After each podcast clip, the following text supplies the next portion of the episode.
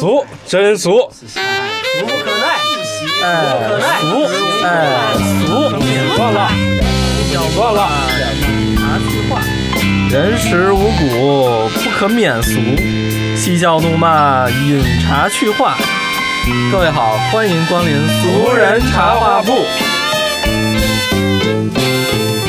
Hello，您现在收听到的是由俗人集团冠名播出的《俗人茶话铺》栏目，我是掌柜的金掌柜大家好，我是杨老师。大家好，我是小舅。啊。什么鬼？什么鬼？做个入户调查，先调查一下人口。金掌柜有没有孩子？有呀，有两个。小舅有没有孩子？我是小舅。嗯你是妈妈的弟弟是吧？你是属于就是家里面最宠的那个孩子。对，我也有两个孩子，啊，一个叫初六，一个叫牛轧糖。你问我，你问我，啊，你孩子叫啥？我家孩子大名叫大发，然后小名叫发仔，呃，另一个大名叫大圣，小名叫圣仔。你多子多孙，你这个 嗯、好了好了，呃，我们言归正传啊，我们今天嗯邀请到了一位嘉宾，一位非常重量级的嘉宾，一位从事幼儿教育呃这方面非常有权威的，给幼儿教师教课的这么一位教育从业者。这是教育的源头。我跟你说，对，就是娜娜老师，可以给我们打个招呼，做个自我介绍。大家好，我是娜娜老师。我从事这个幼教行业已经有十年了，然后在这期间呢，嗯，做过老师，然后也做过教学主管，还做过店长，然后也做过，呃，像幼儿园的这种的入园的教师培训啊，然后也做过教研，然后包括销售等等好多工作都做过。当然，也是因为特别喜欢呃幼儿教育，所以呢，就是一直一直的做下去。然后我呢是，嗯，在这个期间呢，也认证过一些怎么说，就是专业的认证吧。然后包括这种园长的认证，然后蒙台梭利教师的认证，然后还有感觉统合教师的认证。嗯，在整个的教育过程当中，我比较喜欢的是教学培训，因为教学培训呢是能够把就是你喜欢的教育，然后传递给更多人的这个过程，所以呢，这个工作是我特别喜欢的。当然，今天呢也有幸能够跟大家一起来聊一聊学前教育这件事情啊。嗯，之前好像从来都没有 没有像今天这样坐在这里，然后跟大家一起说起这件事情。大部分的时间都是嗯处于一种就是生活和热爱的这种工作的这种性质再去做的。嗯，所以特别荣幸和大家一起来分享。嗯。其实你可以把这个也当成一份工作，为什么呢？因为你讲的好了以后，你就可以出私房课，出完课以后，大家就会买你的课，然后你就变成了工作，然后你就不得不讲啊，你越讲越多，越赚越多。金金掌柜上来就暴露了本性。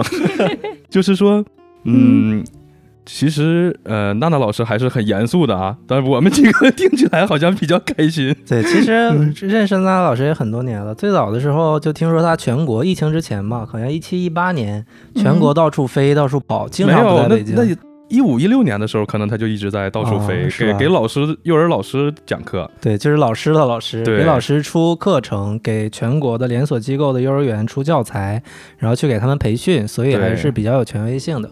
对，今天我们之所以呃邀请到娜娜老师呢，也是因为最近观察到一个社会现象啊。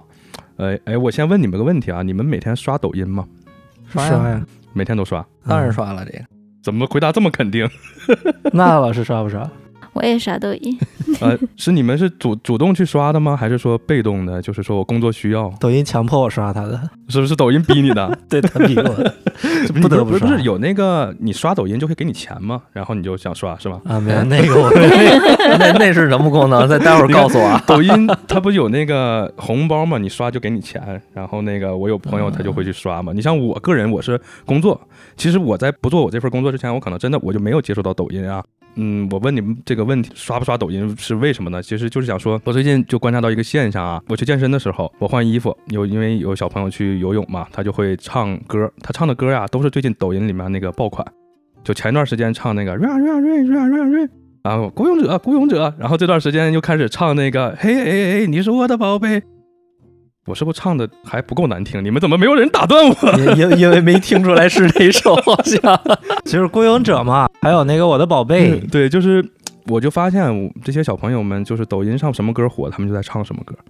其实他们可能也不知道唱的是什么啊，但是就是只要这个歌那个抖音的点击量很高，或者是传唱度高，这些小朋友们不自觉的在唱。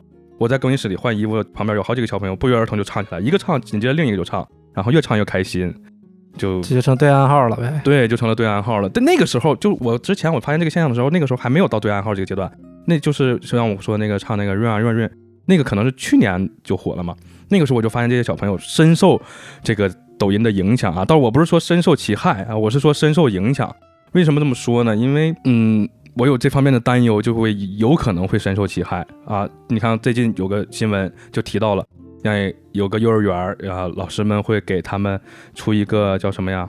叫舞蹈，然后舞蹈用的是那个就是这些抖音上的爆款歌曲，这些爆款歌曲啊、它是嗯新闻上写的叫成人口水歌，是这么一个定性啊啊，当然我我不知道怎么怎么回事会有这么个名字，但但是现在就是嗯，我感觉可能说是专家的意见就是说什么呢？这些呃幼儿园的小朋友不建议用这些歌去跳舞。在这件事情没发生之前，其实我就觉得，嗯，抖音这个爆款歌，小朋友们到处唱，我是我个人认为是不是很好的。但是现在我感觉已经，嗯，引起了一个社会面上的这么一个重视吧，包括专家也都发现这个问题了。对，那老专家有没有发现这个问题？嗯，发现了。其实呢，就是我们家小朋友有的时候呢，也会就是因为环境的影响啊，然后呢，那个会唱一些就网络比较走红的歌曲孤勇者会唱吗？啊，会。就是这放出来可能就就马上就唱。是呃，小朋友基本上就会说，我们幼儿园的小朋友都会唱，就是说现在已经嗯、是不是幼儿园里小朋友唱最好听的？他啊，应该呃，这个应该我我不太确定。其实小朋友们都自称是自己是幼儿园唱最好听的，嗯，其实有很多小朋友基本上能够从头唱到尾了。是吧？然后呢但是呢，嗯就是说，是这样的啊，就是我是感觉啊，就像嗯这样的歌曲能不能听呢？能听，但是呢，如果要是孩子的整个的这个音乐环境就变成这样子了，我觉得对于孩子他还是或多或少有影响的。那比如说像我们在这个是我们在嗯、课程研发的过程当中，其实我们会帮助孩子筛选一些就是适合他们去听的这样的一个音乐。嗯，因为其实我们都知道啊，就是在教育孩子的时候，那个音乐对孩子的心智的发展其实有很重要的促进作用的。嗯呃，比如说孩子在妈妈肚子里的时候胎教，其实用的都是音乐，所以音乐其实是可以促进孩子心智的发展。为什么这么说呢？因为孩子在听音乐的时候，他的耳朵会接收到这种的音乐的这种信息，然后传入到大脑，他的大脑的这个神经连接就会变得更丰富。所以最开始的教育其实就是听音乐嘛，啊，那么有一些孩子呢，如果要是他在妈妈肚子里的时候就经常听音乐，那这个时候呢，他的大脑神经连接就会变得很丰富。那你会发现这个孩子他在出生之后，他就会变得很灵动。然后呢，等他小的时候，我们也会给他一个丰富的音乐环境，大部分选择的都是属于那种国内外的呃钢琴曲，然后名曲。嗯，然后还会讲一些，就是比如说贝多芬呀，然后呢，还有呢，就是很多这种音乐家的这样的一些故事，然后让他去衔接。那其实我们这个过程就是帮助孩子净化他的这个音乐的这个环境。那如果一个孩子啊，他好的东西他吸收了，然后不好的东西呢，他也感知到了，那他就会形成对比，他就知道什么是好的。但反而如果比如说啊，我们前期没有给到他很好的东西，然后呢，反而是有一些就不管是好的坏的，我们没有去刻意的去帮助孩子去筛选，那他就没有办法去区分什么东西是好的，什么东西是不好的，什么东西是。经典什么东西是可能就是过几天就不流行了或者怎么样的？那所以我们在教学的过程当中，大部分呢啊，我们都是选用的是国内外经典的曲目，然后给孩子去听，然后不管是钢琴曲，不管是童谣，然后都是要去筛选一下的。那为什么会出现现在的这种情况？就是说有很多孩子他们能够接受到很多的网络歌曲。我觉得不是孩子出了问题，更多的是我们教育者这一块儿是否是真的帮助孩子进行了筛选，筛选他们能够听到的一些东西。啊、如果是我们从最初我们就给他听各种各样的这种的，就可能流行什么我们就听什么，成人听什么我们就听什么，那反而其实呢，让孩子没有办法感受到音乐的多元化，然后音乐的各种各样的不同形态吧，啊、然后他就不知道什么是好的，什么是坏的，反而你给他听什么，他就接受什么，嗯，对，就是娜娜老师的意思，就是说，呃，孩子在这个过程中，他还是属于一个被动的这么一个接受的这么一个这个地位，对对他要涉及到一个环境，不管是在家还是在学校，还是老师还是家长，他需要涉及到这个环境。但是我想说的是，你说为什么这些小朋友，你像在就我在健身房碰见的这些小朋友，他们都非常耳熟能详，说唱就唱，他们。真的就是在家也都会刷抖音吗？那些小朋友，或者说是在马路上听到了，还是怎么回事？这个像我之前有一个同事，他家孩子好像才五岁，上幼儿园。嗯我们在上班的时候，他的孩子就会给他打电话。啊，我这个就感觉很吃惊，我就感觉五岁的小朋友就有手机了吗？还是用什么手表就可以去打电话？对，所以说明他们在没有家长监护、没有人监护的时候，就可以接触到互联网。对、嗯这个其实我觉得是一个问题。抖音有那种叫什么幼儿模式吗？现在这不是都有那种青少儿年模式童模式吗？有吗？嗯，有青少年模式有，那那有这嗯模式，王者荣耀还不让未成年人玩呢，那还很多人玩呢。就是我记得我听过一种说法啊，就是嗯，年轻人越年轻，他接受新鲜事物的能力是越强的。对所以说，这些咱们现在能听到这些音乐，他们的不论是资资本呀，还是说这个音乐创作者呀，他们的目标其实客户群体是相对来说。是尽量做到年轻化，就像前两年学猫叫啊这种，首先它是个口水歌，其次它所冲击的市场是青少年，它不是说给一些有一些欣赏水平的，或者说一些成年人听的，它都是给一些啊小朋友、年轻人、小孩子听的这么一个说法，就是让年轻人，他毕竟年轻人能更好的接受这些新鲜的事物。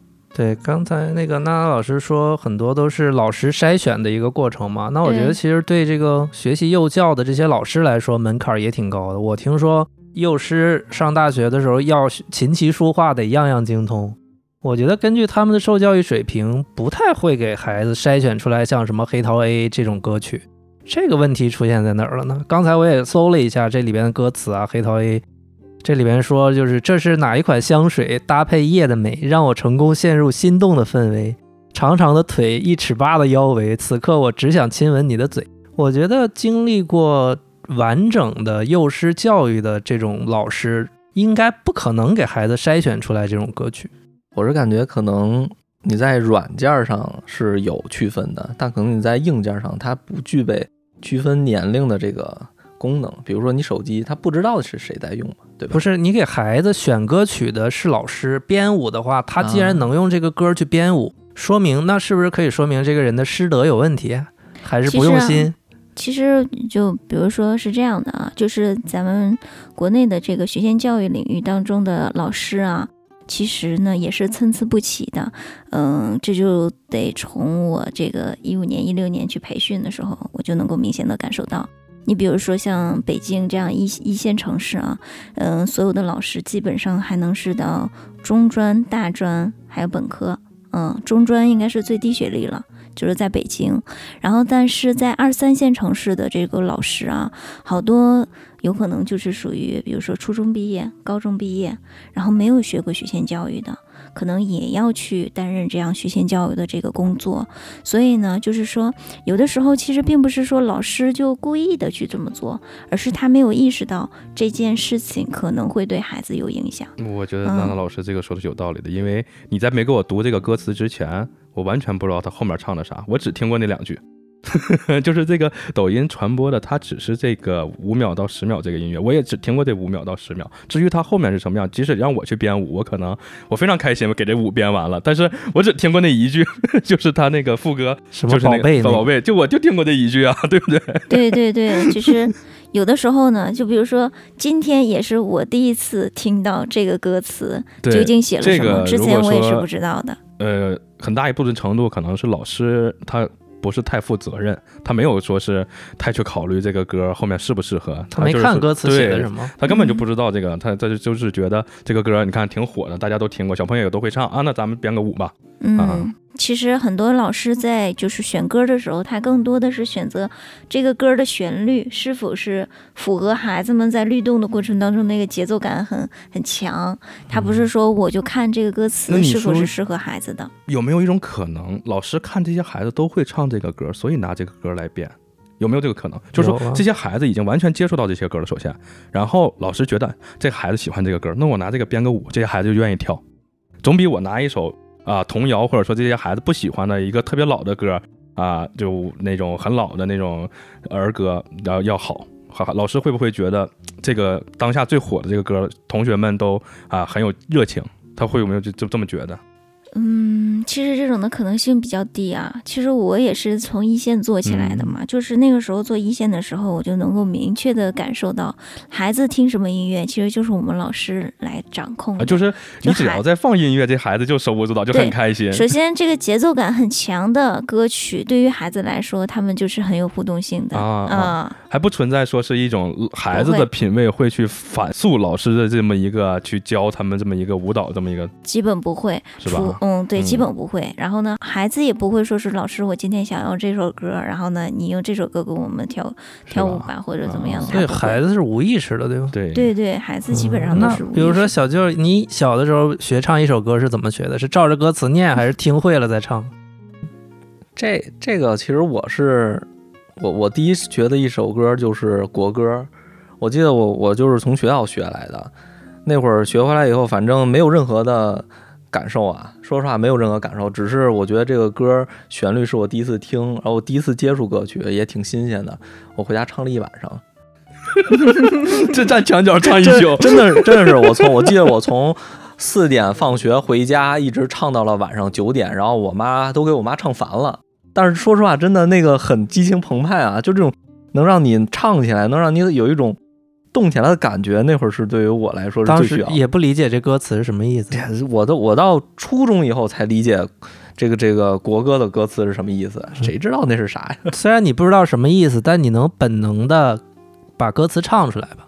对，本能的唱出来，而且是跟着这个旋律走。那不就是跟这个大长腿一样吗？你唱来唱去，跳来跳去，这个舞不知道歌词是什么，但没准哪天看到一个漂亮姐姐，她就会对吧？随口喊一句大长腿。对，这个我觉得还是不太好的。其实这种心理暗示，对对对，其实呢，孩子一开始肯定是被动的，就是说别人放了这首歌，然后呢，他就跟着互动了，然后后期呢，他也会去，呃，一般情况下也会去在大脑里呈呈现出一个像来，因为孩子的想象力是比我们成年人其实要丰富很多倍的。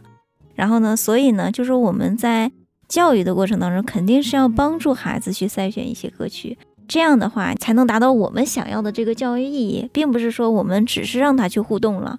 那我们所让他听到的歌曲，一是丰富，二是呢要适合这个孩子的这个呃心智发展对啊、心智发展。然后三是呢，就是说你你比如说你想让他提升的是这个就是乐感，或者是音乐的感知能力，然后让他情感变得更丰富，那你就可以选择就是相应的歌曲，而不是说现在流行什么我就选择什么。那其实，嗯、国内外有很多经典歌曲，我们也可以选择的。然后还有包括就是中国也会有一些古典音乐，其实我们也可以选择的。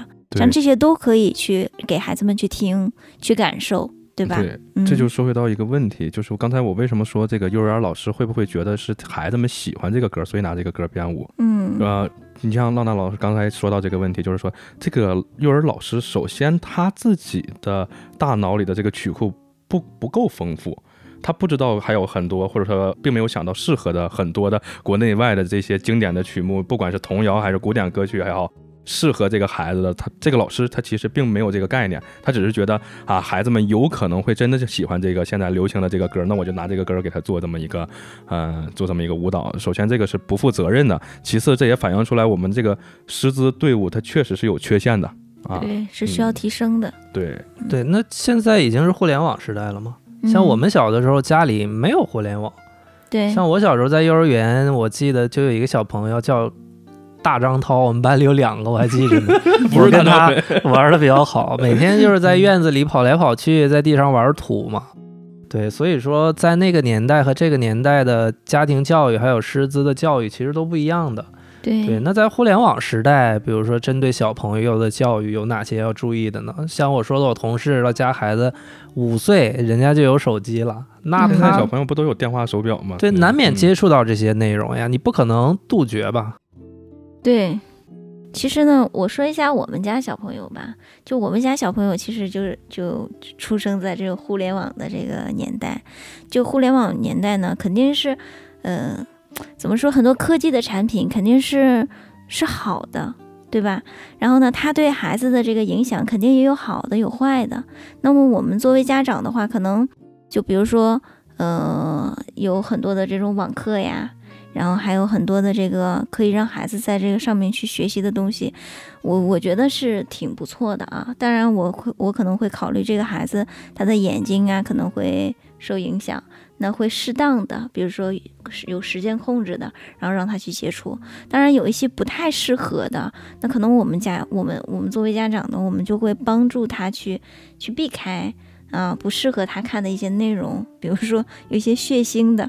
啊，嗯，对，还有一些暴力的 Tree，像这种的，基本上呢，就是比如说我在看手机的时候，孩子也在看，然后看到了，我会马上的给刷过去。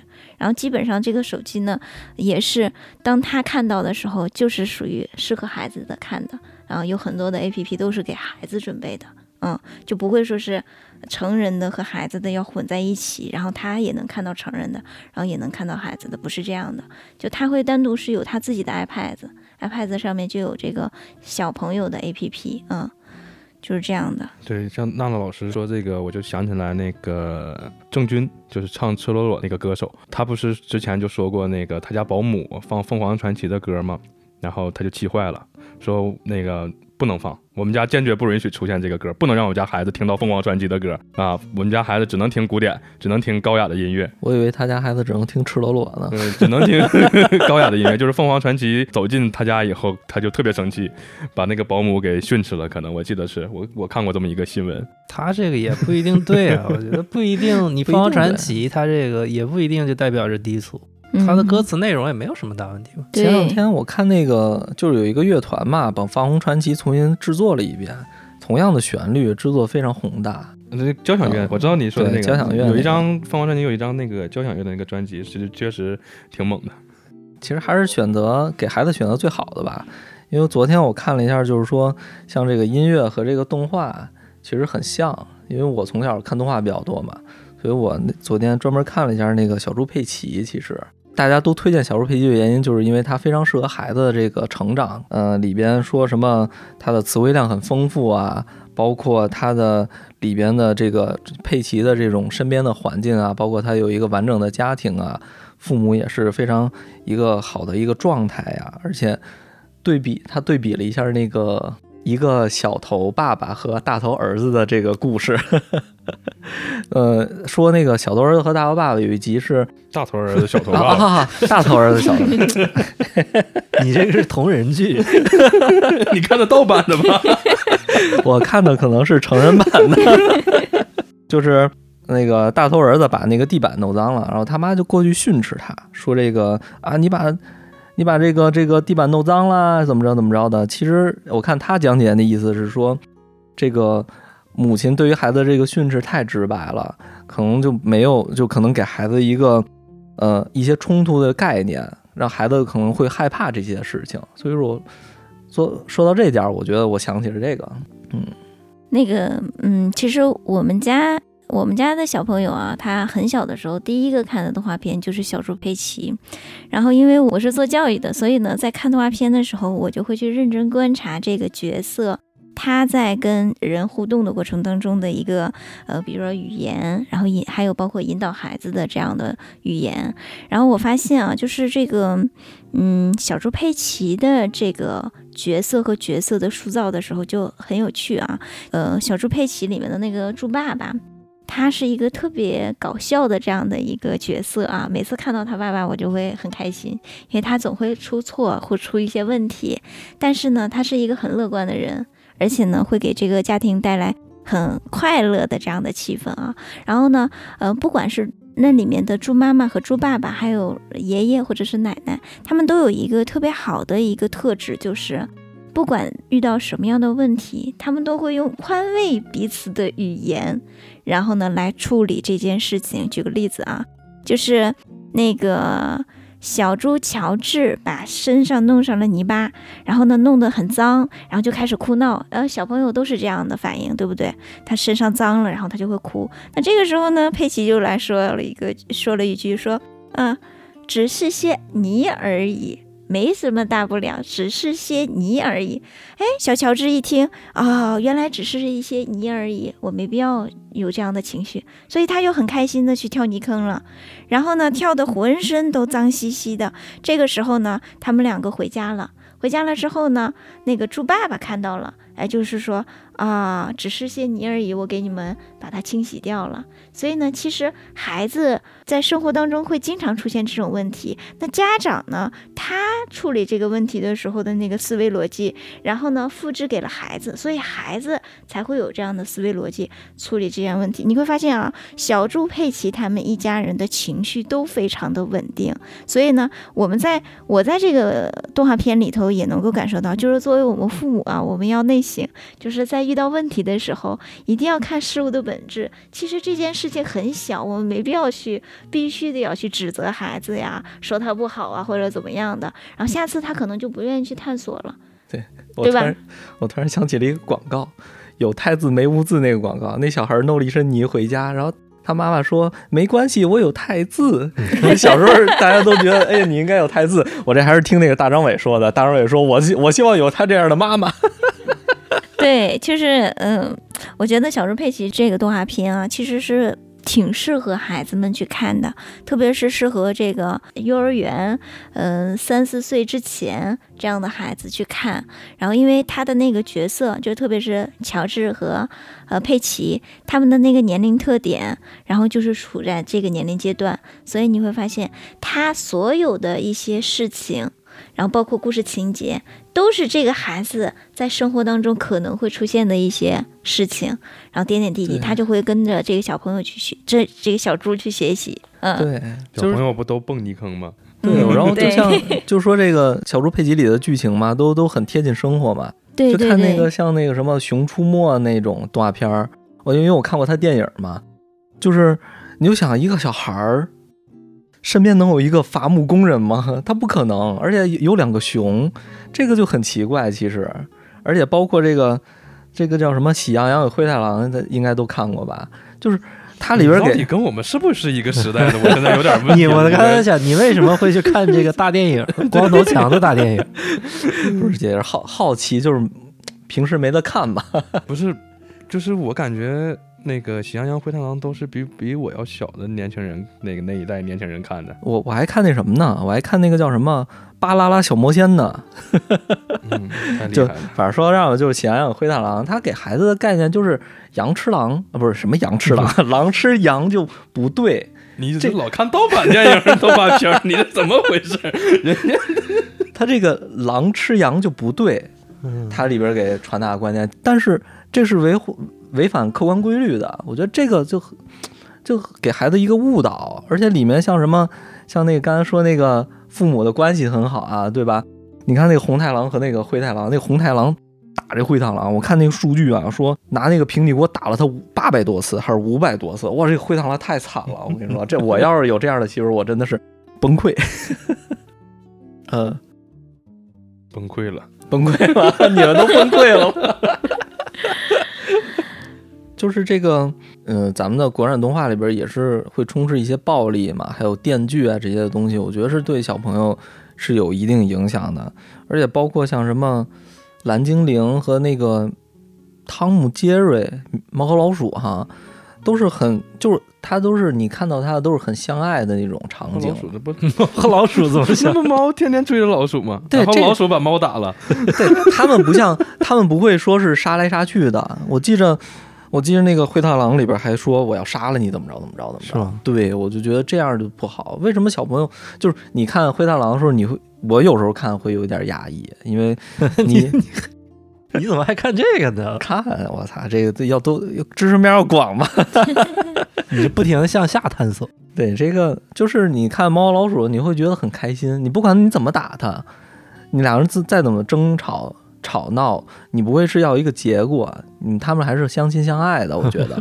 但是我感觉灰太狼他们一定要有一个结果，就你一定是我，我是你媳妇儿，你一定要对我怎么着？我觉得这样是很很痛苦的，我哎就，很那压抑。有一首歌叫《狼爱上羊》，如果你有孩子，你会给孩子听吗？狼爱上羊狐狸爱上熊，啊，对，狐狸爱上熊，我 我应该不会给他听，我应该会给他听周杰伦什么的。应该配合着你这个喜羊羊和灰太狼嘛，两个同时给孩子看的。一个是狼必须吃了羊，一个是狼还能爱上羊。那那那再那这玩意儿，这个回回头再给配上一个那一夜，那几年有好多，我记得家长会去投诉国内的国产动画片儿，就是投诉动画片儿有什么暴力镜头啦，或者是一些剧情不适合孩子看，有打打杀杀的。他不止投诉国内经常有一些家长，国内的家长会去投诉这个动画片儿。嗯，对，其实其实就是我我呃是一位老师啊，然后呢也是一位家长，就是动画片这件事情啊，就是如果我不确定这个动画片真的是对于孩子来说有益的，我基本上是不会给孩子去选择去看的。就是嗯，因为现在呢，其实可以代替动画片的东西还是挺多的。就现在孩子们他们能够选择的这种的课程啊，它都是以动画的形式为主的，所以孩子们也都会喜欢。还有闯关呀，然后都是类似呃知识竞猜的那种形式，所以呢，孩子们也会喜欢。那我从小到大给孩子选择的这个动画片啊，我也不知道是好还是坏，但是呢，只有两个。一个就是那个小猪佩奇，然后一个就是汪汪队。然后因为汪汪队，我能够感受到它整个的这个里面，它没有什么，我不知道它是不是好的，但是我确定它不是坏的啊。然后我就会选择其他的，就像有一些动画片，你不确定它是好的或者坏的，我基本上我都不会去给他选择让他去看，因为孩子肯定是喜欢动画片，他自己是不会说啊哪个是好哪个是坏的，他会去模仿里面的所有他看到的东西。啊，那这个如果要是坏的的话，那可能就挺麻烦的。比如说咱们说的那个呃光头强，然后砍伐树木这一块，你能确定就是他真的是去模仿的是熊大熊二来保护这个森林，而不是那个光头强然后去破坏森林吗？你不确定。然后包括好多的一些，就我们小的时候看到的，就像小红帽。然后像这种的动画片，你都还有包括白雪公主，像这种动画片都不确定这个就是好的啊，因为这个故事情节当中就会有很多的这个，就是不符合我们正常的逻辑。你比如说，小红帽妈妈让小红帽自己去大森林里头，然后呢给外婆送糕点。这个事情，亲妈是不会这么去做的。安徒生童话好像就不是一个少儿童话吧？我记得安徒生童话里边都挺恐怖的，应该。对，网上有那么说的，对具体的这个东西就不知道了。对对对，所以呢，就像这种的，就我们不确定它就是好的，或者是它是坏的，那我们就先不用给他给孩子去灌输这样的，或者是给他创造这样的环境。嗯，像刚才娜娜老师说，比如说小猪佩奇，它身上沾了泥巴，就说这个其实不是一件什么大不了的事儿，是用比较平和的态度去教育孩子嘛。对。那这个我刚才就在想，尺度是在哪里呢？怎么确定这个孩子，比如说身上沾了一些泥巴，就要用平和的语气去说，而不是严厉的语气去说呢？如果作为一个家长，该怎么去判断呢？首先啊，其实我们就能够感受到孩子为什么去弄那个泥巴。其实首先啊，你可以想象一下，孩子弄那个泥巴，他是在探索大自然，对不对？他是觉得哎这个东西很好玩。当他踩踏这个水的时候，水花就会就会嘭起来，对不对？那未来我们其实学习到的很多的什么力学呀，然后呢，其实它都是有息息相关的，它是它探索这个过程，所以呃，在我们的教育过程当中，它是一个自然探索的过程。那么我们如果干预了的话呢，可能就是拒绝了他去探索的这个过程，那下次他的探索欲望其实是会降低的。啊，然后呢？所以一般情况下，我们去评判这件事情孩子是否是能做的，呃，就有几点啊。然后一是这件事情他会不会影响其他人，他如果没有影响到其他人，不对别人造成影响啊，这件事情他可以考虑去做。第二个呢，就是他是否是有安全隐患的。如果这件事情他没有安全隐患，那这个孩子其实我们要要鼓励孩子去做这件事情的，因为他在探索。他探索呢，其实是他在最初的这个学习的过程。你会发现，这个孩子探索欲望越强，未来他学习的主观能动性就会越强。所以呢，我们家长在判定啊没有影响他人，并且他是安全的，然后呢还合法合规啊这件事情他就能做，我们就要鼓励他去做。即使比如说我们家长会觉得很麻烦。但是呢，我们一定要鼓励他，因为你鼓励他，其实是你支持他在探索。那未来他可能，他他孩子得到的就是我的探索欲望会越来越强，我未来的学习动机也会越来越强啊，是这样的一个尺度。那意思就是，比如说这个孩子想去玩玩这个泥巴，嗯，如果是一个。没人管的，或者是一个家门口的这个泥巴，他又可以玩。如果是公园围起来的，说禁止踩踏草坪那里边的泥巴，如果他玩，家长可能就要跟他严肃的讲一讲这个事儿，对吧？对对对。或者是有安全隐患的，在河边这个东西，也是要考虑的。对对对。嗯，那像刚才娜娜老师说的这个，像我们刚才讨论的歌词啊，对这个孩子可能有潜移默化的影响，还有影视作品。这个是不是和你一开始说的这个，我们之前聊叫这个叫什么耦合，还是什么意思？你说的那个理论？啊，感觉统合，是吗？不知道，应该就是这个吧？感觉统合，嗯，这是一个什么概念呢？嗯，就是感觉统合是这样的，就是我们所有的孩子，嗯，也不能说所有的孩子，所有的人，我们在做任何的一件事情的时候，其实都是一个感觉统合的过程。比如说咱们在聊天，那这个时候呢，呃。我用嘴巴表达出来的语言，那所有的人其实是用耳朵去接收这个信息，这个信息进入到大脑，然后大脑进行整合、分析、判断。然后比如说我提出了一个问题，那你就会。回答这个问题，这个过程其实是感觉统合的过程。那我们参与到这个感觉统合的过程的一个感官是什么？是我的嘴巴和你的耳朵，或者你的耳朵和我的嘴巴。那么孩子也是他的他的生活也是感觉统合的过程啊。那他的学习的过程也是感觉统合。那我们说到的这个音乐呢，其实呢是能够丰富孩子的听觉体验的。那也就是说，孩子在成成长的过程当中，他特别是他的大脑发发育的时候呢，零到六岁就是他的关键期，大脑发育的关键期。那这个时候，我们给到他丰富的听觉体验，其实是刺激他的大脑，让他的大脑的神经连接变得更丰富的过程。我们可以想象一下，如果一个孩子啊，他看的少，听的少，然后感受的少，那么他的大脑的神经连接就像一棵小树苗一样，没有很多的枝芽。但是如果他小的时候，他听得多、看得多、感受得多，然后他接触的环境丰富，那么他的这个大脑的神经连接就像一棵茂密的大树啊，然后就特别的繁茂，那他的这个思维也会变得更更丰富。啊，他可以通过一件事情可以举一反三，所以这个是跟我们的各个感官息息相关的。所以说，我们刚才在提到音乐的时候，我就说，那为什么很多孩子在妈妈肚子里的时候，家长就要给他听音乐，然后刺激？其实最重要的就是刺激他的听觉，让他的这个听觉的神经细胞，然后呢，能够生出更多的丰富的突触，然后与其他的神经细胞进行连接，那他的大脑变得神经连接变得更丰富的时候。然后，那其实也就是促进了他的大脑的发育啊。这个呢，其实它跟我们的大脑还有他的各个感官是息息相关的。它就是这个，就是一个感觉统合。当然，我们经常会说感觉统合失调，就有很多孩子感觉统合失调。比如说听觉失调会出现什么情况啊？就有的孩子听而不到，就你你叫他好几遍，然后他好像听不见这是不是听歌声太大，把耳朵震坏了？注意力不集中，可能这不是啊，这个是孩子的感觉统合失调的一种表现。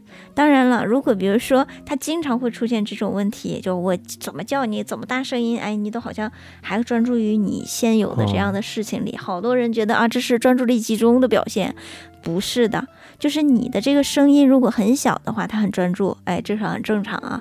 但你已经很大声了，本来他应该能听到的，但是他还没有听到，还专注，就说明他的前听觉，前听觉有一个叫做抑制和促进作用，他把该听到的信息给抑制掉了，所以呢。他就听不到了。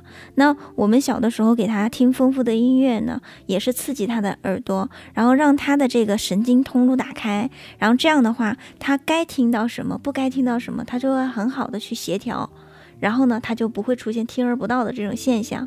然后还有就是听觉记忆力低的这样的孩子，比如说刚听到了就忘记了。我不知道，这不大家都有。我上班的时候，你先是听不到，假装听不到，然后听到你就说，先假装听不到，后来真听不到。你说什么？然后听到了，哎，你再说一遍，然后你得再说一遍。你这属于鸡贼，跟同事天天就是这种的，这叫叫你也听不见，叫好不容易听见了，跟你说啊，让你干个这个事情，然后你扭头你就啊忘了忘了，终于找到根儿了。这个听觉记忆力。它是一个能力，你们我们可以理解为它是一个能力。有的人能这个能力强，有的人这嗯这个能力弱。比如说听觉记忆力能力强的这样的孩子，比如说老师在上课的时候讲课，他这一节课讲的内容，他会大部分的内容他都能记住。并且你不用复习，我也能够后后期考考很高的分数。但有些人呢，我听完了我就忘记了，我下次我还得复习，然后反复复习呢，我还不一定有人家考得高。这个其实我们在这个上课的课堂当中就很明显的一个表现，就是听觉记忆，然后还有刚才那个听听觉分辨。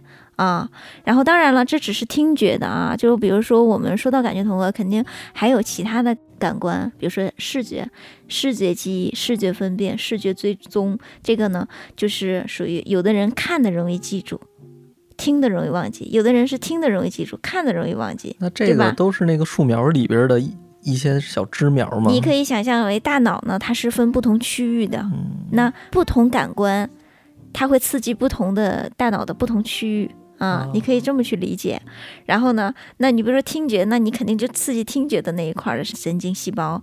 那如果你要是视觉的，你就刺激视觉的那个细胞。那大脑其实是很复杂的嘛，它还会分为语言区域，然后情感区域，然后还有就是呃音乐区域等等的。那我们的各个感官它也会有区域。所以呢，我们的不同的感官，其实呢，接接收到的信息就是会去刺激我们大脑的那个区域负责的那个区域。那我们后期你会发现，这个孩子的所有行为也是大脑去支配的，就是它是我们的感官吸收的信息促进大脑，然后大脑发展的情况，然后呢反馈到我们的行为当中，然后你就会能够感受到啊，这个孩子他是否是感觉统合。呃，就是发展的比较好。如果发展的不好的话，那我们就可能必须要从外在的这种行为去进行干预。那如果是听觉分辨能力弱的，那你看。就是学音乐，特别是从小学音乐的那个孩子啊，他的听觉分辨能力会非常好的。为什么有些人他就能够听出啊这个音准不准，但有些人听不出来呢？就是因为他听觉敏感期的时候，他刺激了他的这个听辨能力，训练出来了。对他训练出来了。然后呢，但是有一些孩子呢，他就是没有经过这种训练啊。你长大了之后，你再想训练是训练不出来的啊。这就听觉分辨，那视觉也是一样的。有些孩子他看的很容易记住，还而且还能一目十行，阅读速度特别快。有一些孩子呢，就是看的他也记不住，或者是呢一阅读还得用手指着，不指着的话就串行，对吧？那种我吗？那这就是我们眼睛和眼睛之间，就像那个郭靖似的。我感觉你说这种情况都有，你就是郭靖了。去练练武功不行，练练那个从小。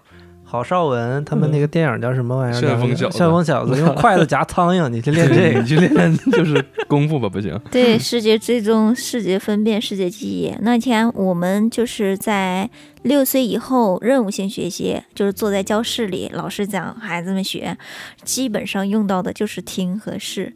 那其实呢，孩子小的时候，你你能够感受到啊，他们是跟我们不一样的。他们所见到的任何一个新鲜事物，他们一定要用手去摸。如果你不让他摸的话，他会非常的烦躁。是因为啊，孩子六岁以前他都是感官敏感期，他看到的所有的东西，他都想去，恨不得要去尝一尝、摸一摸、玩一玩。然后这个过程，他才能够感知这个事物。我突然感觉好恐怖，因为给小朋友跳舞都跳的是什么大长腿、亲亲嘴、摸摸腿那这小孩肯定想 摸一摸，亲。那是歌词里面的，他主要是看到的食物，他会去。比如说，我们今天给到他一个球，你要让他，你告诉他这是一个球，这是一个球，好拿走了，你这个教学就是失败的。哦，一定是让他去玩儿，去感受一下啊，重量，重量。是什么样的？然后它还可以滚动，然后还可以踢，然后我们还可以抛，就让他充分的去感知，那这才满足了孩子的这个年龄阶段他的这个感官需求。呃，你会发现这样的孩子，就是你让他充分玩的这样的孩子，他的这个大脑神经连接就会比我们看听要更复杂。为什么呢？就是因为他触觉接收到了信息啊，这个球是粗糙的啊。它这个信息会跟它的视觉和听觉神经细胞会再次相连，然后呢，你想一下，他看到这个球，他就能够感受到，哦，这是粗糙的啊，它是会大脑就会互通，你能够感受到各个区域是互通的，然后呢，他来感受一下啊，这是沉的，这是轻的，它的本体感。把这个轻和重的这样的信息也传入到大脑，也就是它的本体的这样的一个神经神经细胞和它的视觉、和它的触觉、和它的听觉也会相连接。你会发现它的那个枝芽就会就像大树一样，枝芽就会非常非常的繁茂。嗯，然后视觉、听觉和触觉其实都是相关联的，都所有的都可以连接，只是我们引导的方式，你让它哪个感官参与了。它哪个神经细胞就会连接在一起。我突然意识到刚才我们说的这个问题的严重性。其实，如果从这个理论上来讲的话，如果孩子在游泳馆唱的都是大长腿，这个是听觉嘛？如果他哪一天视觉对上号了以后，那就会形成可能很不好的影响。而且还有很多动画片，像一些暴力的、血腥的、熊大这些，因为几个感官都是相相关联的嘛。对，所以教育孩子感觉其实是一个挺挺费心、要事无巨细的一个事儿。但是感觉也不能去压抑他这些兴趣，是吧？一定要是就鼓励他多去接触。对对对对对。嗯，像金掌柜，你家孩子如果出去玩了泥巴，你会？我家孩子不出去玩，好几岁了也没出过门，从来不出去。你家孩子每天都吃啥？我家孩子吃的有有点酸，有点咸，然后那个好像还有点苦。咸菜，就是他们说那个猫粮嘛，酸的、咸的，还有点苦。我倒是没尝过，我闻着挺香。反正你这肯定一看就没尝过 狗粮，我是尝过的，除了腥没别的味儿。反正闻着是挺香，我还我还真没尝过。嗯，我家猫吃的是金素力高，那是什么东西？这是什么？也是一个进口猫粮，是吧？突然突然感觉这个孩子，如果要是说出去玩去，就一定要让他鼓励去更多的接触哈，对对，不同的事物，然后让他这个小树苗有更多的枝叶发展、生根发芽，让他从小听更多的优质的音乐，然后看更多优质的这种影视作品，对，然后接触更多的，比如说玩泥巴这种探索自然的这种行为，让他形成一个。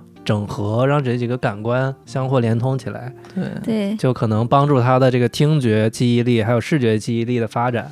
对，呃，其实啊，这个我也我也思考过，就是我们如何去教育孩子啊？教育孩子究竟是一个，当然，就比如说六岁以后，可能我这边就不是特别的，呃，有经验了啊。但是六岁之前，其实我们怎么去教育孩子，就用用我们成年人经常说到的一句话啊，就是。读万卷书，行万里路。阅人无数，在六岁之前的孩子同样有效。首先啊，就是亲子阅读，在孩子很小的时候，一定是养成良好的亲子阅读习惯。我们家的小朋友呢，是在我我是在三个月就开始给他看图片，然后七个月就开始有这种小小的绘本，然后是有感官的这种的，就可以摸呀，可以翻呐。我以为七个月开始朗读 诗书了。在两岁的时候呢，我给他讲绘本的话，他能够听。一个多小时就就跟我互动一个多小时，就两岁的时候，那可能有一些家长觉得很不可思议啊，但是的确是互动，了吗？呃，对，就是你跟他互动，跟他讲，他就会你乐这种情况。什么同事跟你也互动不了呀？你 也听不不是见。不，这这这就是他，嗯就是我有点好奇怎么互动这个，问呀，嗯，然后说呀，比如说妈妈，嗯这是小狗，他自己就说呀，这就互动啊哦，啊。你以为怎么互动？不是我我我这个，我觉得我就是很惊讶，我觉得这么小的小孩就能有互动了吗？呃，是这样的嗯，在最小的时候呢，就是他不会说话的时候，你的眼神的交流和互动就是互动。啊那他在他长大一点点了呢，你就是跟他手部的互动，拥抱也是互动。啊当他会说话，可能一个字、两个字，或者是呃叠词，或者是更长一点的句子，那你的说话就是互动。等他要再再大一点了，那你就是玩游戏就是互动了啊啊。不同年龄阶段，它是不同的互动方式啊。然后呢，所以他现在基本上每天晚上呢，就是必须得要看书，不看书呢，他就没有办法睡觉。啊 就一定是要看书，他已经养成很好的习惯，所以读万卷书对于六岁之前的孩子同样有效。行万里路呢，就是你要让他见识更多的环境，不同的环境其实就是给他不同的感官刺激嘛。各种各样的感官刺激对于他的大脑的发展也是很有好处的。你会发现，这个孩子如果接触的多，他的见识多的话，那么他在接触新鲜环境的时候，他的这个适应性就会相对来说会强一点。啊，然后当然，因为呃三年疫情吧，其实在这一方面，其实我觉得需要提升的还是挺多的啊，特别是父母就有的时候真的是没办法带着他去更多的地方。然后呢，所以行万里路这一个对于六岁之前的孩子也同样有效。然后还有就是阅人无数，呃，这个阅人无数呢，可能跟我们成年人说的所所说的阅人无数它是不一样的。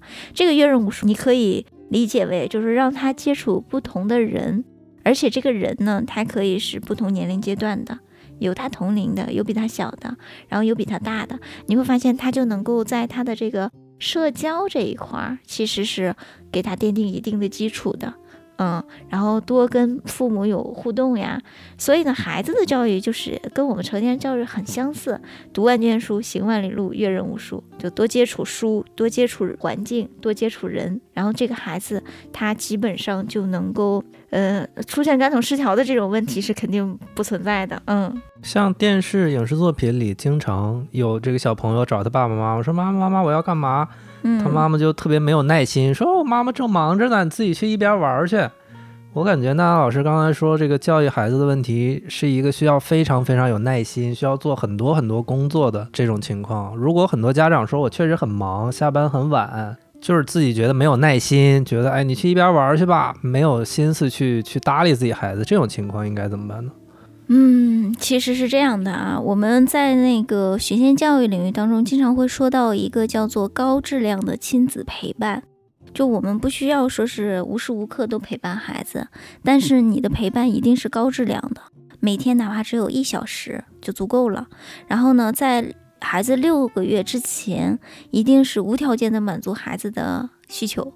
啊、这个时候呢，他所有的什么哭闹呀、情绪啊，其实都属于生理反应。而且呢，他那个时候呢，也不需要说是很多的这个其他的这个需求，大部分的就是吃、喝，然后还有就是方便啊，大部分是这些，然后醒，然后睡觉，他基本上都是这样的。所以呢，我们是无条件满足的。当孩子六个月以后了呢，到三岁的时候，叫做呃有条件的满足孩子的需求。当孩子有需求哭闹的时候，我们要耐心的就给他一个回馈，就是哦，妈妈知道你现在是不是饿了？那一会儿妈妈就可以把奶给你拿过去，你等妈妈一下啊，就是给他一个正面的反馈。然后你不能说很急躁的啊，我来了，我来了，因为当你的急躁其实反馈给他，孩子就会很急躁。那个时候呢，我们就要就是很有很慢慢下节奏来，但是你要及时的给他反馈，就我告诉你了，他自己就会知道啊、妈妈一会儿就会来。然后心理预期有了，然后你拿奶瓶，然后正常的去给他，呃，冲冲泡奶粉，然后再拿到他的面前，这就 OK 了。这就是怎么说呢？就是有有节奏，一带节奏一点，不要说是你很急躁，因为你越急躁，这个孩子未来他就会越急躁。然后呢，这就是我们在应对孩子的过程当中应该有的这样的一个反馈。那再大一点了，其实呢就就稍微好一些了。那个时候他就会有自理能力了。有些事情我们就区分哪些事情是孩子可以自己做的，哪些事情是需要我们家长帮忙的。如果孩子自己可以做的，那么我们就直接引导他自己来完成。如果他需要你帮助，那我们就呃给予帮助。如果不需要的话也 OK。当然，我们有的时候也会出现这种情况啊，就孩子他并不是说他自己不会做这件事情，而是他想要得到你的关注，然后他想要你去帮助他来做。比如说穿衣服这件事情，那中班的孩子可能他已经会穿衣服了，但这段时间呢，你陪他陪的比较少，那这个时候呢，他就会说：“妈妈，你帮我穿。”啊，那这个时候就说，那我们已经是大宝宝了，你自己穿，然后就会哭闹不止或者怎么样的。其实他想要的和他想表达的是两个意思，我们做家长的一定要去区分开啊。他是想寻求你的关注，你就要满足他的内心需求，而不是说去培养他这个自理能力了，你知道吗？所以这个时候你要去看，哦，原来他是想让我多关注一下。然后呢，你可以给他一个拥抱，然后呢说：“来，妈妈配合你，你一起来穿。”然后偶尔的满足他这个撒娇的这样的一个心理的这样的需求，其实这个孩子的身心才会更健康。这个也是我在近期啊，就是对孩子的一个关注发现的。他并不是说他不会做这件事情，也不是他做不好这件事情，但是他希望我的妈妈能够多关注我一点，特别是在近期可能你比较忙碌的情况下，他就会有这样的一个需求，那你一定要满足他，他的这个心理就会很健康。怎么感觉下次就不会出现这种谈恋爱？对。对，有点像，需要极高的情商。对。对对对，让其实我想起了前两天小舅没带家门钥匙，我感觉他就是故意的，想让他爸给送过来，就是。对对。就是就是好久没见了，想爸爸了，不好意思说，你说，哎呀，今天假装不带对重点是他爸爸还回了一句什么？说你等我干嘛？呃穿戴整齐。那个我要我要穿，就是那意思，好像是穿戴整齐了才来。然后来了以后，他是戴了一个呃牛仔那种礼帽，然后穿的还挺整齐的，确实。那可能是听过娜娜老师的课，一定穿戴整齐，在精神上面，对，在精神上面给你满足。可能一收到你这个电话就明白，嗯，我儿子需要陪伴了，我得穿戴整齐。那看来我是个我的爸爸是个高级的爸爸。嗯，你爸爸还是很厉害的，嗯，无师自通型的。嗯，就是你怎么跟人六岁前的孩子是一样的？其实呃，孩子就是，我觉得孩子就是一个成人的缩小版。嗯、他们在很小的时候啊，他们就没有很多情感的需求，都是属于学习的需求。他去模仿你，然后呢，你给他一个反馈，他会第一时间用呃用我们说的不用思考的去给你反馈，然后呢，就是属于因果啊，有因，然后果就出来了。就很直白，然后但是呢，当他的情绪情感变得更丰富的时候呢，就完全不一样了。你要去识别这个孩子，他是从从就是生活习惯上，他是需要你去帮助，还是需要你去满足他内心的需求啊？你得去区分。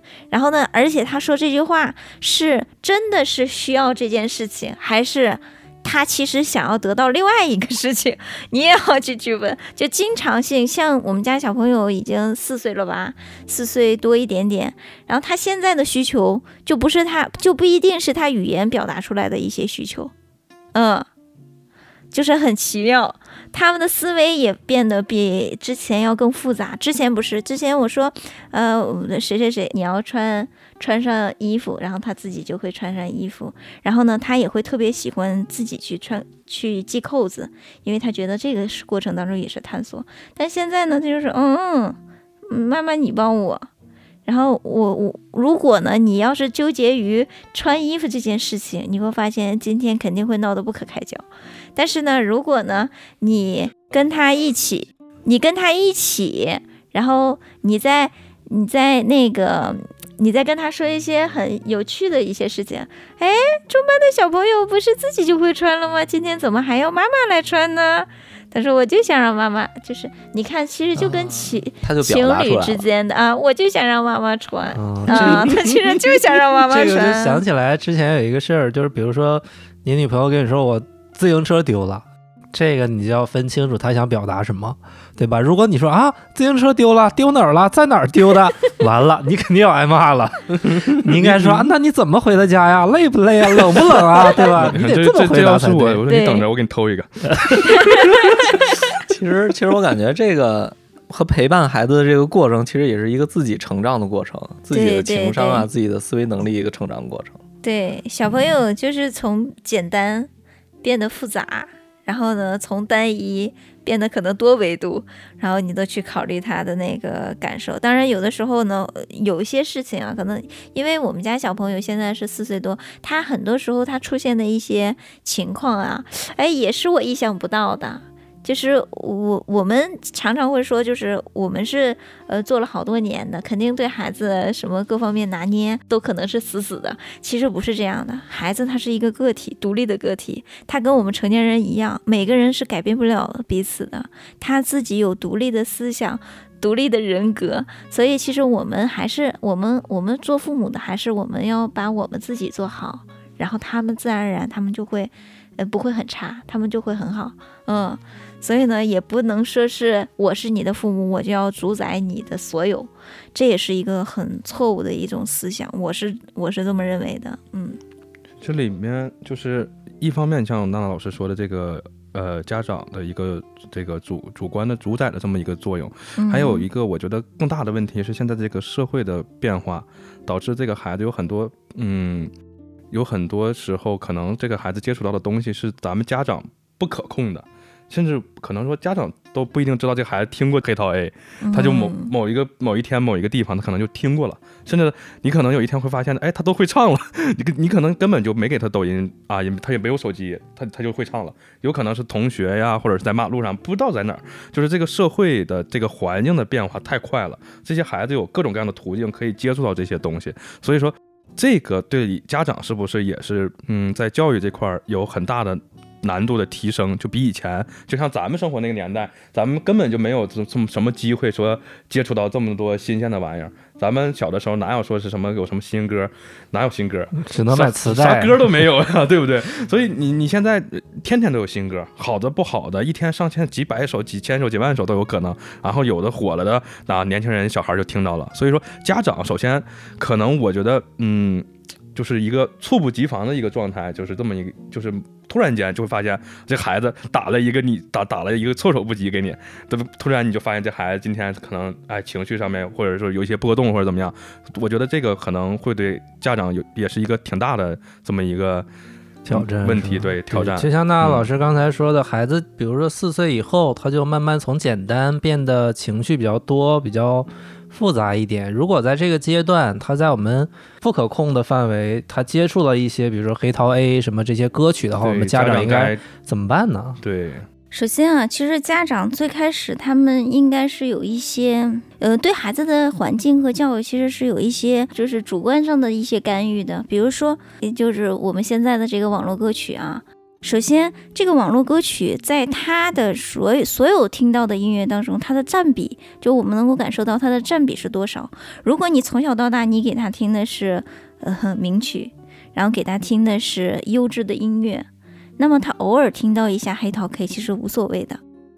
嗯，他可能嗯自己但是就是现在是这样，有很多家长可能他从来就没有主观的，就是我想要给孩子听什么样的音乐，没想过这种问题。反而他的这个他所接受到的信息就是，呃，网络歌曲。那这样的话，其实对他的影响是很大的。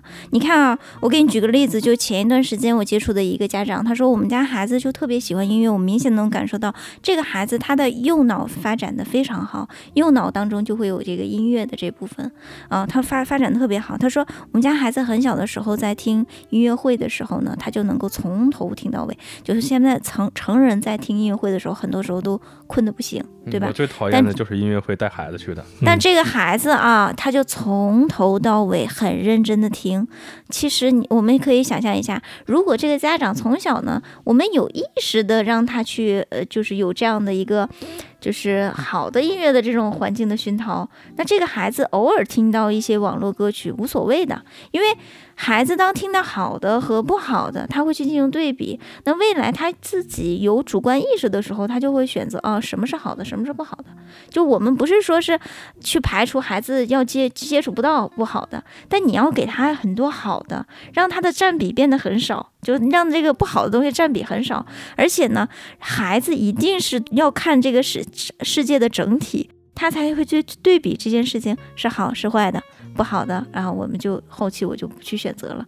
但是他一开始全都接受的是网络歌曲，那可不，他以后未来他的环境他所能够接受的，或者他已经习惯养成接受的，就是这种的网络歌曲，可能就是没什么太多营养。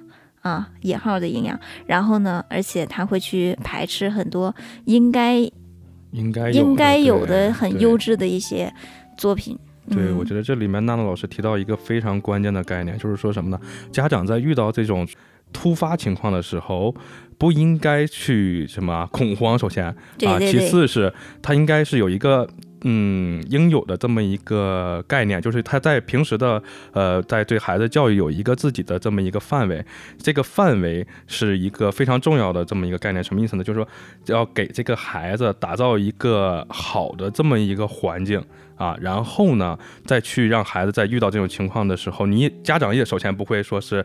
一下就不知道怎么办了。其次，这个孩子也会抵触这个不好的一些东西。就是说，这个家长在教育这个孩子的时候，不应该是完全把孩子隔绝掉这些不好的东西，而在我们让他接触一些好的啊，尽量更更多的接触好的，这样呢，他才能在孩子遇到坏的的时候啊，孩子也会呃受到的影响小，家长也不会说是突然间就不知道怎么办了。啊，而不是说完全给他隔绝掉，这个是隔绝不掉的，因为这个不好的这种影响是真的，可能就是偶然的一个呃情况，这个孩子接触到了一个突发的情况就出现了，这个是家长要有一个合理的这么一个范围给他把控住，然后呢，在遇到这种情况的时候才会有办法。对，像之前总有人说音乐这个没有阶级，没有好坏，其实我是非常不认同这个观点的。我觉得艺术方面。如果家长遇到这种问题，他可以去思考一下自己给孩子营造的音乐环境，还有这个影视环境是什么样的。像娜娜老师说的，如果这个家长对自己的音乐审美各方面，无法分辨，就不能说好与坏嘛。当他分辨不了的时候，就可以在家用一个音箱或者什么的，用这种轻音乐的形式，日常生活中放一些世界名曲。对，世界名曲是绝对没问题的，风险肯定是小的嘛。全球都公认的好的东西。对，当他听多了这种世界名曲以后，他习惯了这种类型的音乐，他听到什么黑桃 A 这种，他我觉得肯定就会把它筛选掉的。对，这个是眼界的一个问题。对，嗯，家长的眼界，孩子的眼界。我是感觉，其实孩子应该，呃，适当的接触一些不好的东西。对，嗯，因为他总得有对比嘛。如果他没有对比，他盲目的自信也是不太好的。对，像美术方面有没有相关的？如果一个孩子家里父母家里嘛，比如说挂一些壁画啦，什么这些东西，其实也是其实有的。因为你像刚才那老师。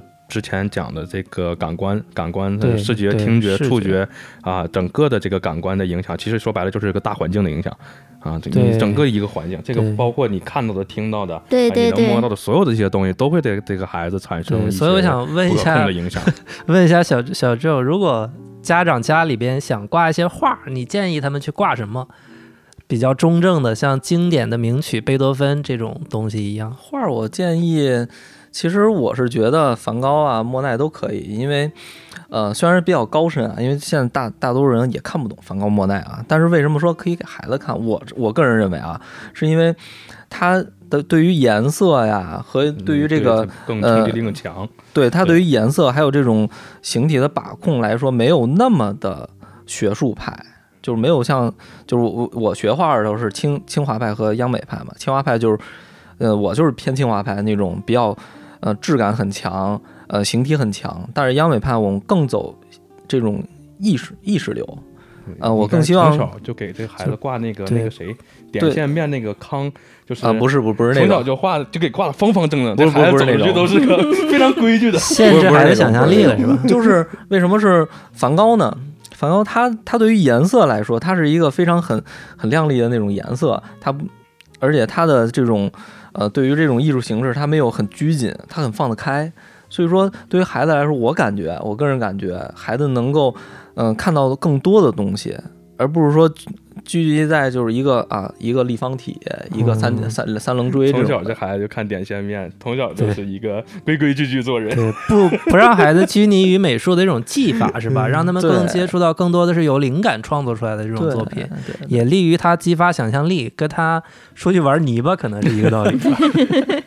而而且我是就是对于像这种艺术方面的东西，我觉得没有，其实也是没有界限的。包括你像，比如说像放一些呃人体艺术啊这种绘画来说，其实我觉得给孩子一个正确的引导完全是没问题的。包括他看到。呃，就比如说有一些成人漫画，就日本的一些成人漫画和，呃，像这种人体艺术的这种绘画来说，完全就不一样。你孩子看到的东西也是不一样的。他从小，假如说父母告诉他这是人体的美，比如说像，呃，断臂的维纳斯，你完全都能看出来，它就是美的。他那他孩子为什么不能接受呢？对吧？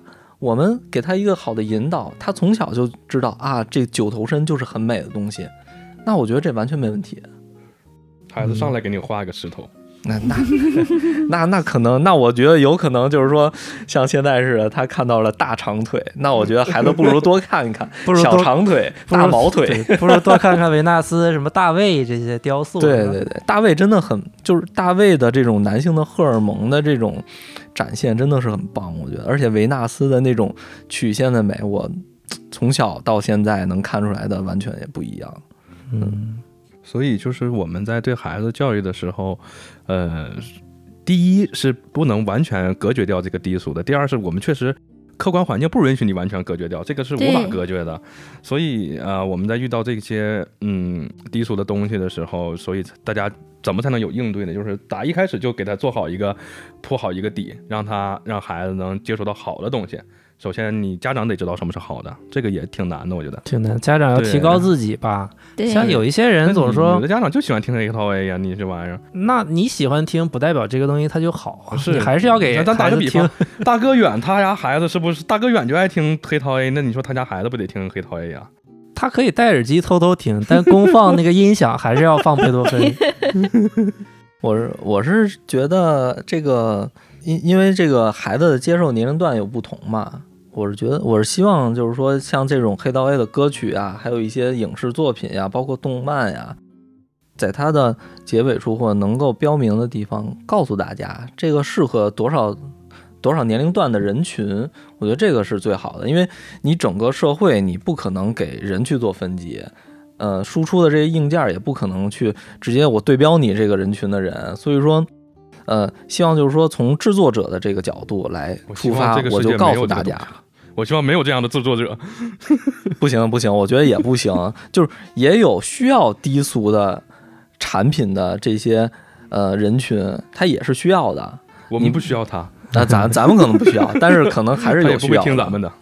所以说，我是觉得从作者这方面出发，就要告诉大家这适不适合这个年龄段的人去看。对，像小舅说的，我们国家的像电影制度啊，只是一个简单的广电总局的审查制度嘛，不像欧美、香港，它都有分级制，比如说 PG 十三，对对什么这些 R 级，R 级就是十八以下吧，基本有一些血腥暴力镜头，我是不赞成文艺作品还有影视作品做一刀切的，就是所有影视作品都不能出现吸烟的镜头，那不可能这能，我觉得不现实。但是现在很多都是按这个方向执行的，还不如出分级制度去分别的去有针对性的管理，这样的话。对。对吧？比如说，也不影响文艺作品的艺术性嘛。对你要是所有都不能抽烟，那这个东西所有都不能有纹身，这也因为我不太合理。是就是最近有一个特别火的嘛，就是那个《灌篮高手》又回归了嘛。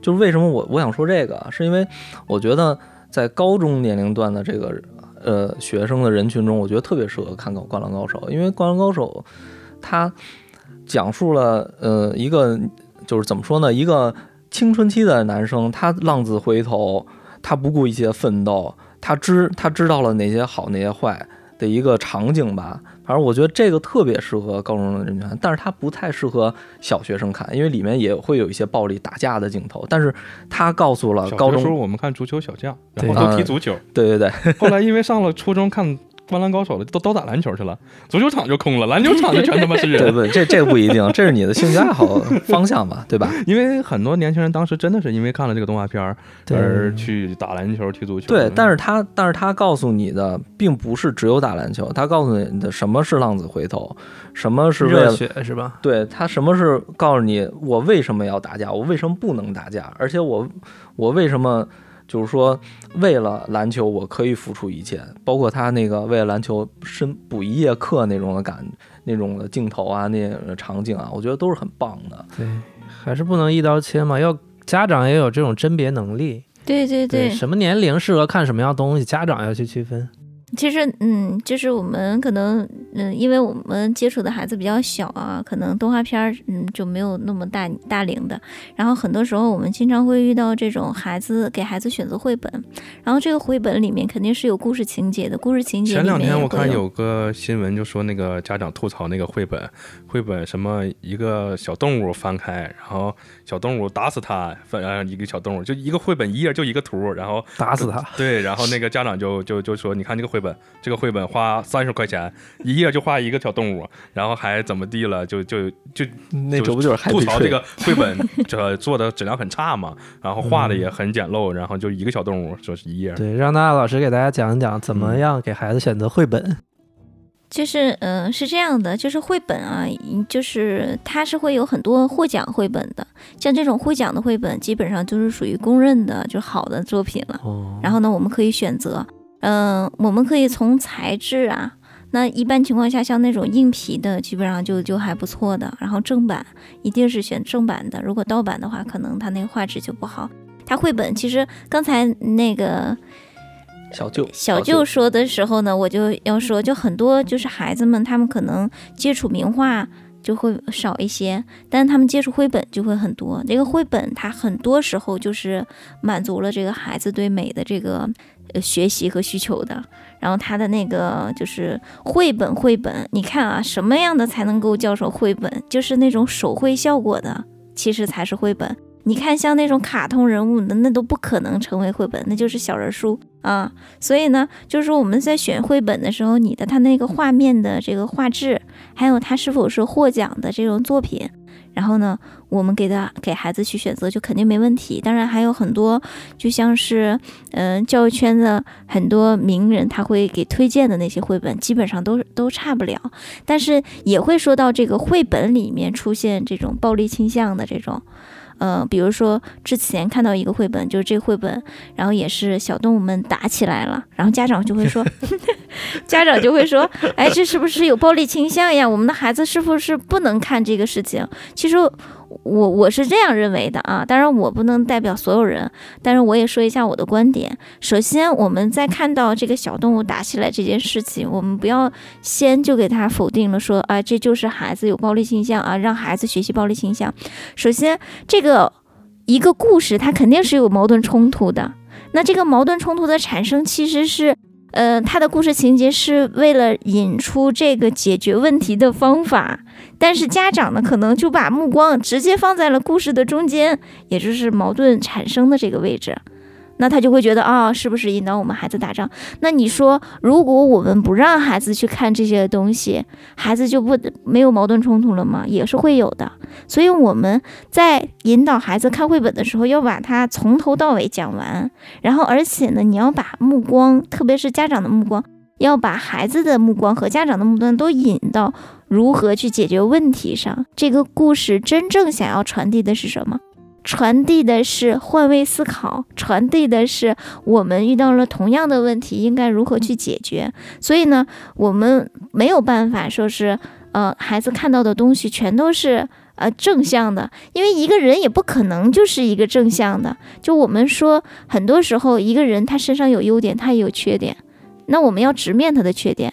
那一个故事，它有好的一面，它也有坏的一面。它坏的一面就是矛盾冲突。那么我们要引导的是孩子如何去解决这个矛盾冲突，如何换位思考，如何在人与人之间找到解决问题的办法。这样的话，这个绘本就是没问题的。所以呢，有的时候家长的一些想法啊，就是一定是要再往高一点的这个这个层次去再去思考一下这个问题。就包括《灌篮高手》，就像我们刚才说的是一样的，他真的是有暴力倾向我？不是的。它更多的是引导孩子在青春期的时候遇到了这种问题，或者是他这个可能有一步路是走错的，那么我们是如何回头的？如何去调整我们自己的？如何让我们变得更正能量？如何浪子回头的？对不对？嗯，所以我觉得家长一定是要用多维度，然后思考这个问题，千万别钻那个牛角尖儿，一根筋说啊，这个就是啊。就是引导我们孩子去暴力的啊，不是这样的。对，这样的家长其实还不是在少数。我觉得有很多家长是那个特别害怕自己家孩子接触到不好的东西，就像刚才我说郑钧啊，保姆不小心放了一下凤凰传奇，他可能气坏了。但是听娜娜老师讲了这么多，我现在明白一个道理，就是说什么呢？这个保姆他该放放。但是只要你对孩子在一个可以把控的范围内，给他输出了一些好的东西，让他能接受到的好的东西的量是足够的，然后让他自己有一个慢慢形成一个自己的判断力啊。保姆放不放是他的事儿。对吧？当然啊，你我自己家雇保姆，我可以训他，你不能放凤凰传奇，这个是可以的。但是这个更主要的，我觉得是家长对孩子的这块的一个提前的这么一个对提前的做好一个保护，而不是说去啊完全的给他隔绝掉。等的保姆放了一下这个歌，就就就就是就可能家长就感到很恐慌，天塌了，天塌了，这完全不是这么一回事儿的。家长不可能给孩子啊铺好所有的路，你也不可能预知到他未来可能会接触到什么样的东西。只是我们我们把好的东西给他，然后不好的他自己就会去区分。那比如说有很多有很多这个，就我我们家小朋友前一段时间遇到了一个类似的问题啊，就。幼儿园可能会要给我们的小朋友去换一个配班老师，很多家长就在群里就已经很不开心了啊！怎么可换老师呢？不是说，嗯，让这个老师跟着我们的一直到这个。呃，就是大大班嘛，然后怎么怎么怎么样的。但你可以想象一下，孩子成长的路其实有很多的不可控因素的。那如果呢，我们经常干预这些小的事情，其实呢，也是阻碍了孩子成长的机会。那他接触一个新的老师就一定不好吗？不一定，对吧？嗯，对。而且这是一个配班老师，也不是说我们换了一个主班老师，其实对孩子。如果这个孩子没有什么太多的影响，反而家长的反馈就很激烈的话，其实你的这样的一个反馈会影响孩子。那孩子未来如果他上了小学，也面临着换老师，是不是他就很难接受了呢？那这个时候，你觉得你那个时候做的是对的还是错的？这个就是错的了。老师就会觉得这个家长是个非常矫情的家长，然后给这孩子穿小鞋。会来事儿的家长都是早把礼送好了。换新老师，马上新老师还没来，礼都送到新老师家了。所以呢，就是说孩子其实呢，他他在生活当中，那那比如说，如果家长没有办法接受新老师，孩子没有办法接受，那未来他真的就是要换老师，是不是这个孩子的学习成绩就会受影响？会的。但如果呢，让孩子用平常心的去对待这件换老师的这个事情的话，那未来换老师换吧。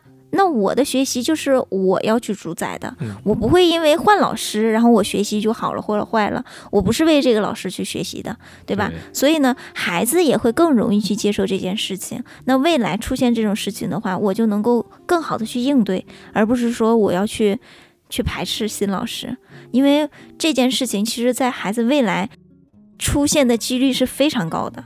嗯，就像我们小的时候，基本上。应该大家都换过老师吧？对对，需要一个很很长的时间过渡。为什么？太多。对，这里面其实我觉得特别有意思的啊，就是越是这些把孩子保护的特别完整的这种家长，他越是容易神经这个神经兮兮，最后可能一点小的问题就让他就很很恐惧啊，可能他的神经就一下被触动了，然后就非常反应非常强烈。这种家长。就是很多时候我们是用我们童年的时候的一个反馈去反馈我们的孩子可能会有什么反馈，比如说换老师这件事情，家长第一想到的是我小时候换老师可能对我有影响，那我的孩子也可能有影响。但是你要考虑一下，这个孩子现在是中班，他还没有很多什么这个那个的想法，没概念。很多时候是家长灌输的啊。对对对，我我回家我问到我们家小朋友，我们我说，呃，他他自己主动跟我说的啊，我们的那个婷婷老师要换走了。我说是吗？我说那你们会来一个什么样的老师呢？他说我们会来小草老师。他说我说那你喜欢小草老师吗？小草老师也很好，我喜欢婷婷老师，我喜欢小草老师，我喜欢苏苏老师，他就会都喜欢。嗯，他没有说是我排斥谁，我不喜欢谁，他已经用一一个很平常心去，对，所以我嗯们成年人千万不要用我们的主观思想，然后对去去去评判这件事情，完了灌输了孩子的这样的思维。那未来他再去换老师的时候，那就是一个很麻烦的一个事情了。对而且这件事情是未来有可能就会出现的，没办法避免的。对，今天听了娜娜老师讲了这么多，就深深感觉到，就算听这种幼儿园里边的低俗歌曲也好，看血腥暴力的不好的动漫也好，其实都是跟家长的教育关系是密不可分的。对，嗯所以家长对我们孩子，像刚才说的换班，对孩子的教育方式的这种影响。很有可能也是对孩子的终身或者是一辈子的影响，会影响孩子对下一代也是这样教育的。对，所以我们今天的节目就先到这儿吧。然后我们下一期会跟娜娜老师继续聊一下刚才提到的这个父母对孩子的影响的这个问题，聊一聊原生家庭相关的一些问题。其实我觉得最操蛋的还是写这些歌的人，我还得骂两句。希望 希望以后每的期节目最后都是金掌柜痛骂时刻，都是金掌柜打破第四面墙的时刻，突然跑到观众席说了一句话。对，就是因为你现在的其实说句不好听的话，是资本时代嘛，资本是无孔不入的且极其狡猾的。大家想听到什么歌，并不是大家说了算的。像你听，你想听周杰伦是吧？周杰伦发了新专辑没火吧？没人听吧？但是有的是。歌在发，为什么呢？这些歌火了，可以赚很多很多的钱。这些歌每一个小朋友在听的时候，都有人在赚钱啊。至至于是谁赚钱，这个东西不好说。但是写这些歌的人，他就是因为这些歌的市场更大、更广阔，所以他把写这些歌写好了以后投给资本，资本拿到这个歌以后啊，大面积的散播，然后有人听，资本赚钱。然后呢，这些写这些歌的人也赚钱。这些人我觉得是最恶心的，就是他不能称之为文艺创作者啊。我觉得文艺创作者首先是，呃，他能被称之文艺创作者，首先他得得能创作，其次是他能有文艺。他现在第一，他这个不叫创作；第二，他也没有文艺；呃，第三，他最恶心的就是我觉得没道德是吧？嗯，他不能叫没道德啊，他是只是说是为了钱。当然啊，这个社会为了钱没有错啊，赚钱不寒碜。但是这句话后半段，姜文说了一句寒碜，很他妈的寒碜。但是大家只读了前面这半句，永远我都没有听到还有人说姜文说的后半句。至于这个时代，大家站着赚钱也好，蹲着赚钱也好，跪着赚钱也好，我觉得啊，文艺工作者不能跪着赚钱。好了，就到这吧，我的痛骂时刻结束，好，那今天这个节目真结束了吧？真结束了。好，那就跟大家说再见吧。好，拜好拜拜。拜拜拜